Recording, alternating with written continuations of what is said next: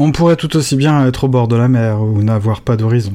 Et il est 5 heures environ, et la tour Eiffel, derrière un brouillard ou quelque effet dont la pluie est complice, apparaît comme un monstre qui sortirait des marais ou de quelques rêves troubles. Je pense aussi comme quelqu'un qui sortirait de la douche, mais je trouve que c'est moins poétique. Puis je me ravise, ma pensée me dit tout et son contraire, et je ne sais plus quoi penser. Lorsque je tournais la tête, il y a quelques heures, je ne voyais que les volets blancs clos sur la cour de l'immeuble. Eussent-ils été ouverts, que cela n'aurait rien changé, car là, il n'y a pas d'horizon. Sous la tour, sous le pont, on vend des trucs ou des machins, des attrape-couillons, des attrape-touristes.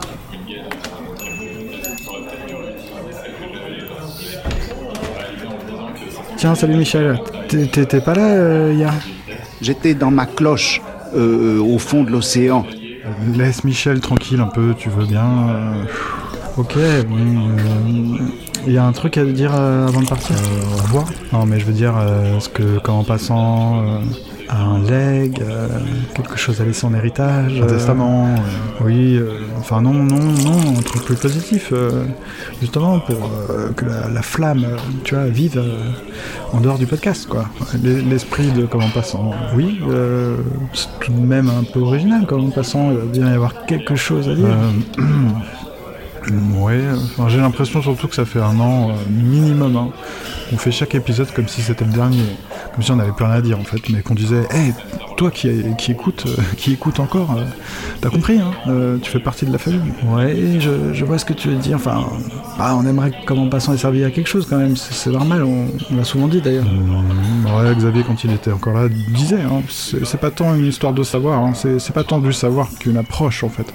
Hein, c'est vraiment, oui, question de sensibilité, de démarche. Ouais, dans le podcast, c'est quand même pas courant, quoi. Enfin, on voit la diagonale du vide, puis c'est tout. Hein. La différence, c'est que lui, il aime les gens, quand même. Il montre la beauté des choses. Oui, la beauté du monde. Nous, enfin bon, Comme en passant, c'est vrai, c'est pas trop la beauté. Hein. Enfin, tout de même, côté, je sais pas, on dit les gens... on dit aux gens qu'il faut rester curieux quand même. Bah voilà, c'est ce genre de choses qu'il faudrait résumer pour dire un vrai au revoir d'une leçon quand même. Genre, vous avez écouté Comme en passant pendant 4 ans, maintenant ça va se finir, voilà, à vous de jouer maintenant. Un truc comme ça quoi. Ouais, on en est où sinon pour la fin ? Bah on a fait la morale. Ah oui déjà ? Ah oui, enfin je sais plus quoi dire moi là-dessus.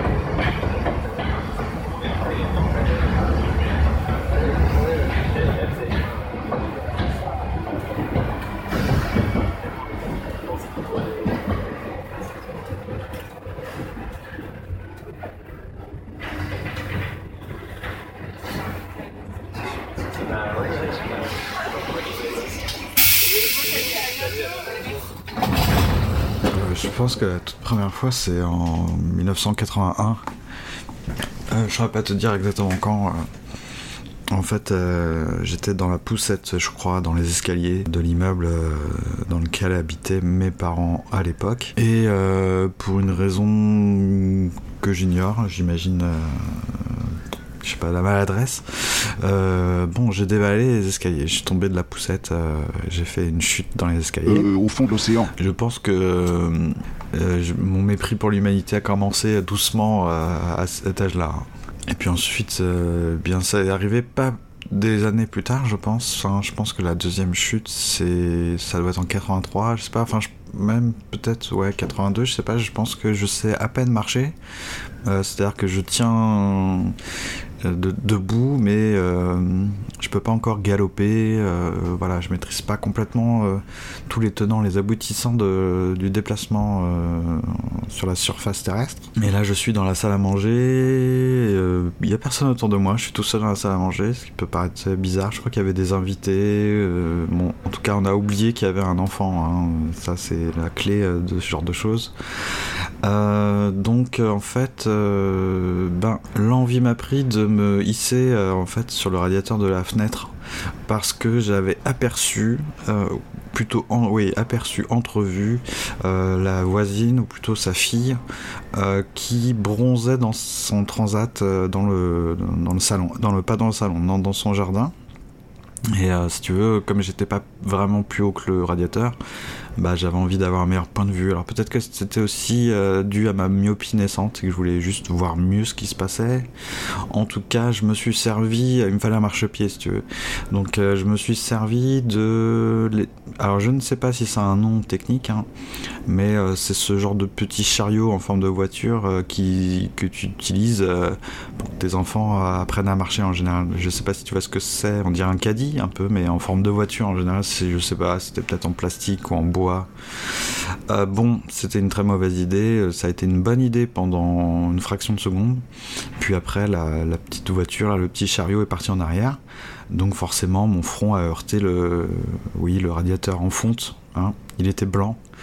Forcément j'ai hurlé, je me suis retrouvé le voisin donc du haut, parce que je sais pas si mes parents avaient de voiture à l'époque, je sais pas, en tout cas c'est le voisin du dessus qui m'a amené à l'hôpital. Je me souviens des médecins appliquer une compresse ou je sais pas quoi. J'ai encore la sensation de chaleur sur le front. Et j'ai aussi encore la cicatrice. Bon là j'avais, si tu veux, j'avais encore plus la haine contre le monde, mais c'était plutôt limite contre mes parents, parce que là je sais pas si t'as remarqué, mais les deux premières gamelles, c'est clairement mes parents qui sont responsables, hein, je veux dire, ça fait pas un pet de canard quoi. Et en fait la troisième fois, c'était plus mes parents qui étaient en cause, c'était toute la société quoi, c'était le système.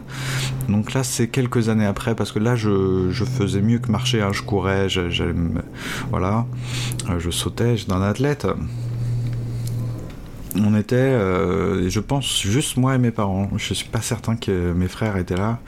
On était partis. Alors, j'ai un vague souvenir que c'était. Non, tu sais quoi, peut-être que mes frères étaient là et que c'était à la montagne, genre vers Chamonix. Quoi qu'il en soit, je devais peut-être avoir, je sais pas moi, vers 6 ans.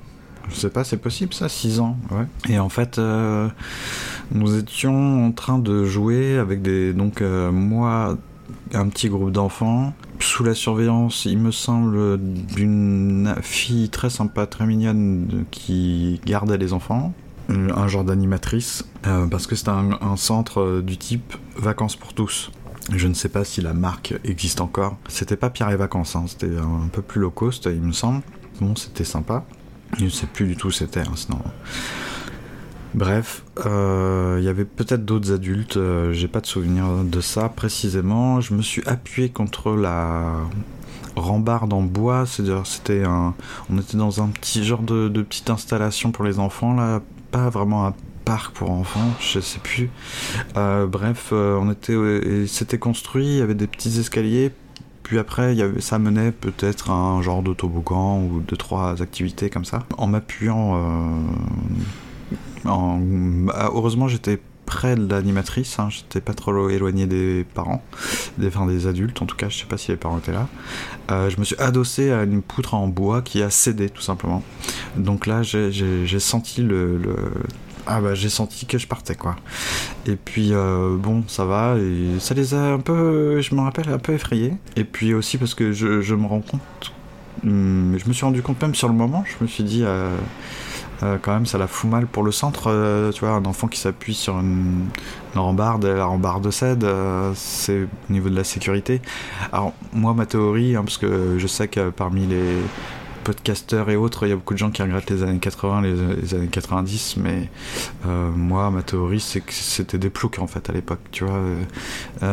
C'est bien à regarder Club Dorothée, mais à part ça, si tu veux, ils faisaient pas leur boulot en fait, il y avait aucun souci de la sécurité, de logique, c'était des branleurs en fait. Donc je suis pas allé à l'hôpital ce coup-ci, hein. Je me suis juste éclaté les poumons en dessous là, et tu sais quand tu retombes sur le dos, que ça te coupe la respiration, que tu crois que tu vas mourir. Donc là j'ai juste compris qu'il fallait pas faire confiance aux autres en fait, hein, que les gens qui te surveillaient allaient pas pouvoir te sauver, les installations se cassaient la gueule, les gens qui devaient faire leur boulot faisaient pas leur boulot en gros, tu vois. Sinon après j'ai l'impression que pendant longtemps, quoi que je fasse, je suis pas vraiment retombé. En fait, tu vois, ce genre de choses, mine de rien, ça m'a appris que non seulement il fallait pas faire confiance aux autres, mais en plus, fallait du coup redoubler de vigilance. Ce qui fait que je me suis mis aux arts martiaux, des choses comme ça, pour essayer. Alors, j'ai jamais été un acrobate de génie, hein. Les saltos arrière et tout ça, j'avais un peu la trouille, en fait, tu vois, de partir vers l'arrière, voilà, ça m'emballait pas, mais... je voulais apprendre à plus être maladroit et à plus me blesser quoi, tout simplement, parce que bon, une fois que tu t'es ouvert le crâne, en plus j'ai encore une petite cicatrice, tu vois, la Harry Potter sur le front, en fait voilà, c'est dangereux de tomber, donc on va éviter de retomber. Du coup je me suis mis à l'équitation, en fait je pense que j'en faisais déjà parce que j'ai commencé à 5 ans, un truc comme ça, pendant 10 ans je suis pas tombé tant de fois que ça, surtout que je ne montais, et je t'en ai déjà parlé, que des chevaux cinglés, mais j'aimais les cinglés, comme toujours, comme aujourd'hui. Et du coup, je montais des chevaux qui faisaient tomber souvent les gens, et moi, ils me faisaient tomber, mais un peu moins, parce que j'avais pas peur. En fait, la peur, tu vois ce que c'est, hein. Et ben, quand tu montes à cheval, il faut pas avoir peur. Sinon, ça sert à rien, tu vas forcément passer un mauvais quart d'heure. Pour de tonnes de raisons, on pourrait en parler. Ce qui nous amène à une fois où, en fait, je crois que je te l'ai déjà raconté, lors d'une balade, je t'ai déjà raconté ça, cette fois où je montais à cheval, dans une balade, que je faisais le serfil, c'est-à-dire que je terminais la balade, j'étais derrière tout le monde, et que des gamins sont arrivés en vélo, que le cheval que je montais n'était pas débourré, donc, ce qui n'est pas une bonne idée en général, de monter un cheval pas débourré, et du coup, lui, en pris de panique, de peur, en voyant des vélos arriver, bah ouais, c'est flippant des vélos, hein.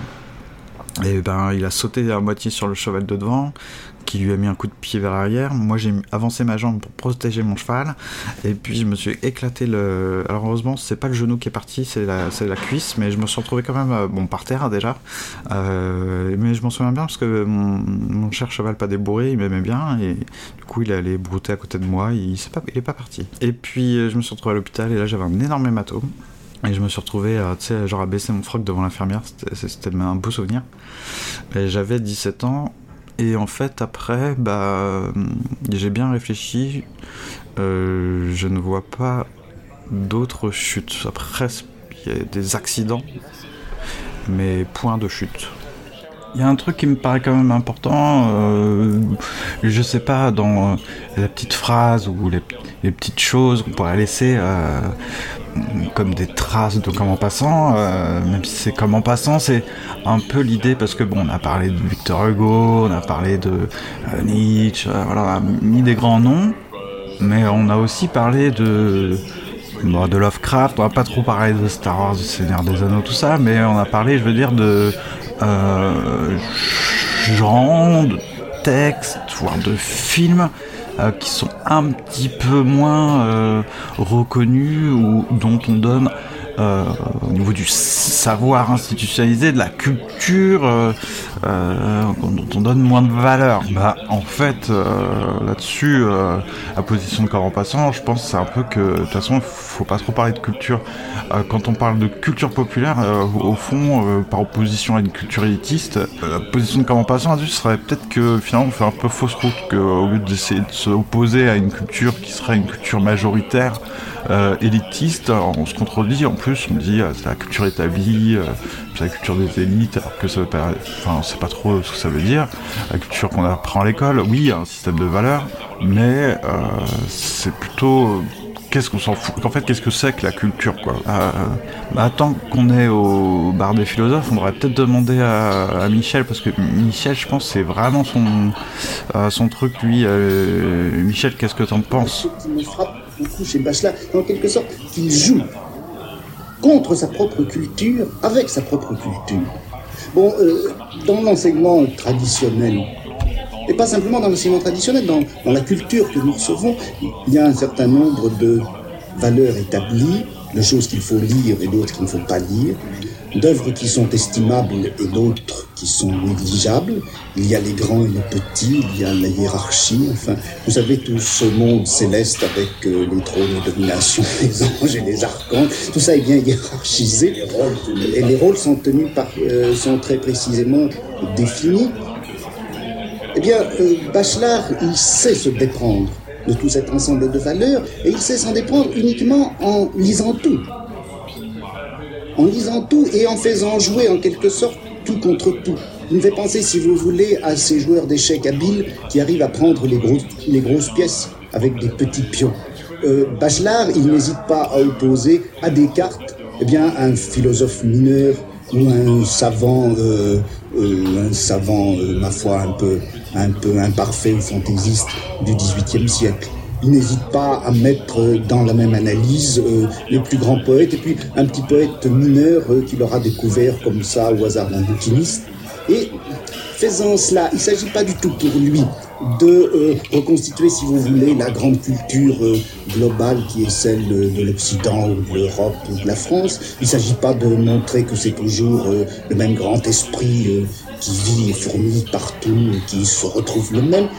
J'ai l'impression au contraire qu'il essaie de piéger sa propre culture avec ses interstices, ses déviances, ses phénomènes mineurs, ces petits couacs, ces fausses notes qu'on peut trouver. Bon, ça c'est d'accord. Ah bah il y a Céline, je l'avais pas vu, tiens, il manquait plus que lui. Toi t'as rien fait de mieux, hein. Toi, tu te calmes, hein. Alors c'est un peu la chansonnette. Encore une autre, donne-nous encore une, hein, dis donc je t'en prie, encore une, non, bonne. Mais tais-toi Céline, t'es encore bourré. Les Français, ils sont plus rapides en rien que de la gueule. Tiens, il y a Aude. Salut Gégode. Salut. Non, faut pas dire mon nom. Oui, pardon, excuse-moi, je ne dis pas ton nom, désolé. Bon, sinon, ça va ? Oui, ça va, on se laisse vivre. Okay. C'était bien le Japon ? Ouais, carrément. T'es déjà tombé ? De quoi ? Là. Je veux dire, tu pourrais nous raconter une histoire de chute ? Des histoires de chute une fois que tu avais gringolé, ou tu t'es étalé, tu t'es cassé la gueule, tu t'es affalé, t'as valsé, les quatre fers en l'air et patatras, t'es pris une bûche, tu t'es cassé la figure, t'es pris une gamelle, un gadin, tu t'es viandé, gaufré, tu t'es ramassé quoi, tu t'es cassé la margoulette. Ah, t'es prêt ? Assieds-toi. Bon, Céline, Michel, on écoute Aude. On commande un petit truc d'abord ? Ouais, moi je prends un picon bière, toi tu prends quoi ? Une bière ? Évidemment, j'aime ça. Ah bah tiens, on prend ça. Ça te va ? C'est bon ? Ouais, ok. Non, ça va, bon. Elle est bonne. Bon, allez. Michel ? Allez, ça va, mais... Céline, concentration. Ça va me faire du bien, ça. Oui, donc, des histoires de chute. Moi, quand j'étais petite, de toute manière, c'était une vraie catastrophe ambulante. Je courais, je tombais. Donc, c'est bien simple. J'avais les chevilles qui flanchaient, donc voilà. Non, mais c'est très drôle, hein. Je me souviendrai toujours à un moment où on courait. J'étais avec des copains, on courait. Et puis, d'un coup, là, c'est comme si... Là, on était quatre les uns à côté des autres, et puis d'un coup, c'est comme dans un dessin animé. Il y en a une qui tombe, c'est moi. Et eux, ils continuent à courir. Mais vraiment, moi, c'était ça. Je courais, je tombais. Oh là là, je me souviendrai. En plus, ça s'est passé 2 étés de suite. 2 étés de suite où on était chez des amis qui avaient un grand jardin avec un arbre et la fameuse balançoire accrochée à une branche solide d'un arbre. Non, la branche ne s'est pas cassée. Non, c'est juste qu'il y avait des racines et que moi j'ai laissé traîner mes pieds et vous imaginez, hein, mon pied se coinçant dans la racine et puis moi, poum, direct par terre. Et franchement, ça s'est passé 2 étés de suite et les 2 étés, la lèvre explosée. Alors déjà que j'ai des lèvres, on va dire charnues. Et alors là, c'était un truc comme ça. Je ne pouvais plus manger. Et franchement, j'étais là avec une petite paille. Puis bon, bah, j'étais une petite chochotte à cette époque-là. Bah oui. Non, je dis pas une chochotte maintenant. Non. Oui, bien sûr. Mais à cette époque-là, oui. Michel, depuis le temps qu'on a envie que Aude vienne, et pour une fois qu'il y a une fille, donc en passant. Et donc j'étais là comme ça, et je pouvais lui parler. Ah, c'était peut-être pas mal en fait, parce que. J'évitais de trop parler, que ouais, ça devait faire du bien aux parents. Voilà, et donc je pouvais plus manger, je mangeais avec une paille ou délicatement, enfin bon voilà, bref. Donc ça c'est... Et je devais avoir quoi? Ouais, peut-être une dizaine d'années. Hein. Une que je me souviens mais vraiment bien. C'est une chute à cheval. Ah là là, là j'avais 15 ans. Quelque chose comme ça, oui, 14-15 ans, oui 15 ans parce que donc j'étais à Tahiti, voilà, et je faisais un stage d'équitation et c'était les fameuses clichés cartes postales, on galope sur la plage, voilà, on est accru, donc voilà, et mon cheval, non franchement, j'avais un cheval de merde. Bah écoutez, ça me rend un peu triste quand on me dit ça. J'ai eu le pire cheval de toute la session. Donc ce cheval-là était têtu. Il n'en faisait qu'à sa tête. Ah, il m'en a fait voir des trucs. Et donc là, me voilà à cheval. On est sur la plage et on décide de faire une course, enfin, ou de galoper, en fait, voilà, jusqu'au bout. Je ne sais pas si c'était vraiment une course, bref, on s'en fout. Mon cheval, il galope, mais il se dit, tiens, si je ne restais pas trop sur la plage, au niveau des vagues, de la mer, mais si je me restais sur la plage, mais au niveau des arbres, Et là, vous imaginez... On est dedans. Je galope. On est dedans. Qu'est-ce qui s'est passé ? Non, c'est pas ça. Non. Qu'est-ce qui s'est passé ? Il a voulu passer. Donc, il y avait un arbre qui avait une branche un peu trop près, enfin, un peu trop étendue comme ça. Et il décide de passer en dessous. Et moi, qu'est-ce que je me dis ? Il passe. Je vais passer, forcément. Donc, je me baisse. Je me colle à son encolure, sauf que il a baissé un peu plus la tête, mais moi, je ne passais pas. Donc, mais en fait, en plus, c'est que c'est comme si je me voyais de l'extérieur. Le cheval, hop, il passe sous la branche, et moi, mais comme dans les dessins animés, hein, j'ai vraiment eu l'impression que je me suis pris la branche en plein sur le crâne. J'étais, vous imaginez, là, enfin, pourquoi je te vous vois comme si on était 15 milliards à côté de moi, là. Non, je parle qu'à toi. Donc, tu t'imagines, hop, je me baisse, je suis à angle droit, là, comme ça, et clac, boum, et Aude, voilà, hop, par terre, et le cheval qui continue à tracer. Il ne s'est pas dit, tiens, j'ai plus personne sur mon dos, il se passe un petit problème. Non. Et voilà. Et en plus, j'avais super mal. Et je crois qu'on avait dû monter sans casque, sans bombe. Donc vraiment, la branche, j'avais hyper mal. J'avais une espèce de bosse et tout. On n'avait pas d'eau. Alors, non, on ne s'est pas dit, tiens, l'eau de la mer, peut-être. Non, qu'est-ce qu'on a fait ? Non, tu rigoles. Non, mais rigole. On n'avait pas d'eau et les seuls, je sais plus, il y avait quelqu'un qui avait un espèce de sirop, un jus de je sais pas quoi. On m'a foutu ça dans les cheveux. J'avais les cheveux qui payaient. C'était dégueulasse. Non mais franchement, mais les idées à la con à 15 ans, franchement. Et après, j'ai pas beaucoup de souvenirs d'avoir vraiment fait des chutes plus tard, plus grandes et tout. Mais il y en a une. Et là, c'était quoi, il y a quelques 2-3... Non, bah attends, 3 ans, on va dire, 2 ans. On commençait à faire nos travaux chez nous. Voilà, on avait pris des vacances pour entamer... C'était le début des vacances et le début, en fait, pour nous, des travaux. Clac ! Donc, on se dit, allez hop, en pleine forme, enfin, voilà. Et là, on avait une espèce de marche chez nous. Et juste, j'ai, comme je faisais tous les jours, j'ai descendu la marche et poum, étalé par terre. Et là, tu crois, je me suis foulé la cheville et impossible de faire les travaux. Vache, c'est déjà pas mal. Oui, ben voilà. Bon allez, ouais, on boit... Non, attends, moi je parle, toi t'as déjà fini ton verre. Hein. C'est Michel qui a bu dans mon verre. Bah attends, je bois d'abord, finis mon verre et on recommande un truc après, ok ? Ouais, quoi, commande plutôt peut-être des cacahuètes, voilà, pour accompagner, voilà. Il n'y avait rien là de bien étonnant, et Alice ne trouva même pas très extraordinaire d'entendre parler le lapin qui se disait « Ah, j'arriverai trop tard ». En y songeant après, il lui sembla bien qu'elle aurait dû s'en étonner. Mais sur le moment, cela lui avait paru tout naturel. Cependant, quand le lapin vint à tirer une montre de son gousset, la regarda, puis se prit à courir de plus belle, Alice sauta sur ses pieds, frappée de cette idée que jamais elle n'avait vu de lapin avec un gousset et une montre. Entraînée par la curiosité, elle s'élança sur ses traces à travers le champ, et arriva tout juste à temps pour le voir disparaître dans un large trou au pied d'une haie.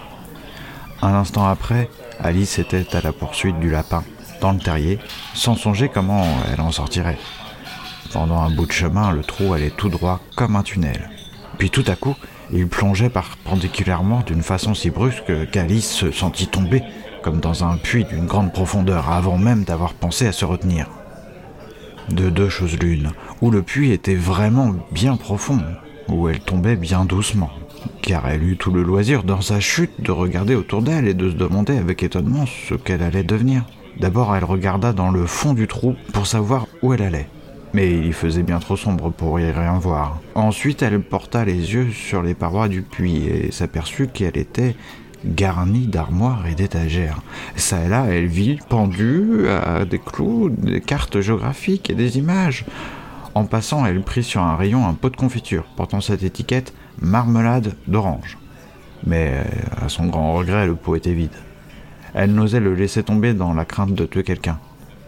Aussi s'arrangea-t-elle de manière à la déposer en passant dans une des armoires. « Certes, dit Alice, après une chute pareille, je ne me moquerais pas mal de dégringoler l'escalier. Comme ils vont me trouver brave chez nous, je tomberai du haut des toits que je ne ferai pas entendre une plainte. » Ce qui était bien probable. « Tombe, tombe, tombe. Cette chute n'en finira donc jamais. Je suis curieuse de savoir combien de miles j'ai déjà fait, dit-elle tout haut. Je dois être bien près du centre de la Terre, voyons donc. Ce serait à 4000 miles de profondeur, il me semble. » Comme vous voyez, Alice avait appris pas mal de choses dans ses leçons. Et bien que ce ne fût pas là une très bonne occasion de faire parade de son savoir, vu qu'il n'y avait point d'auditeur, cependant c'était un bon exercice que de répéter sa leçon. Oui, c'est bien à peu près cela, mais alors à quel degré de latitude ou de longitude est-ce que je me trouve ? Alice n'avait pas la moindre idée de ce que voulait dire latitude ou longitude, mais ces grands mots lui paraissaient beaux et sonores.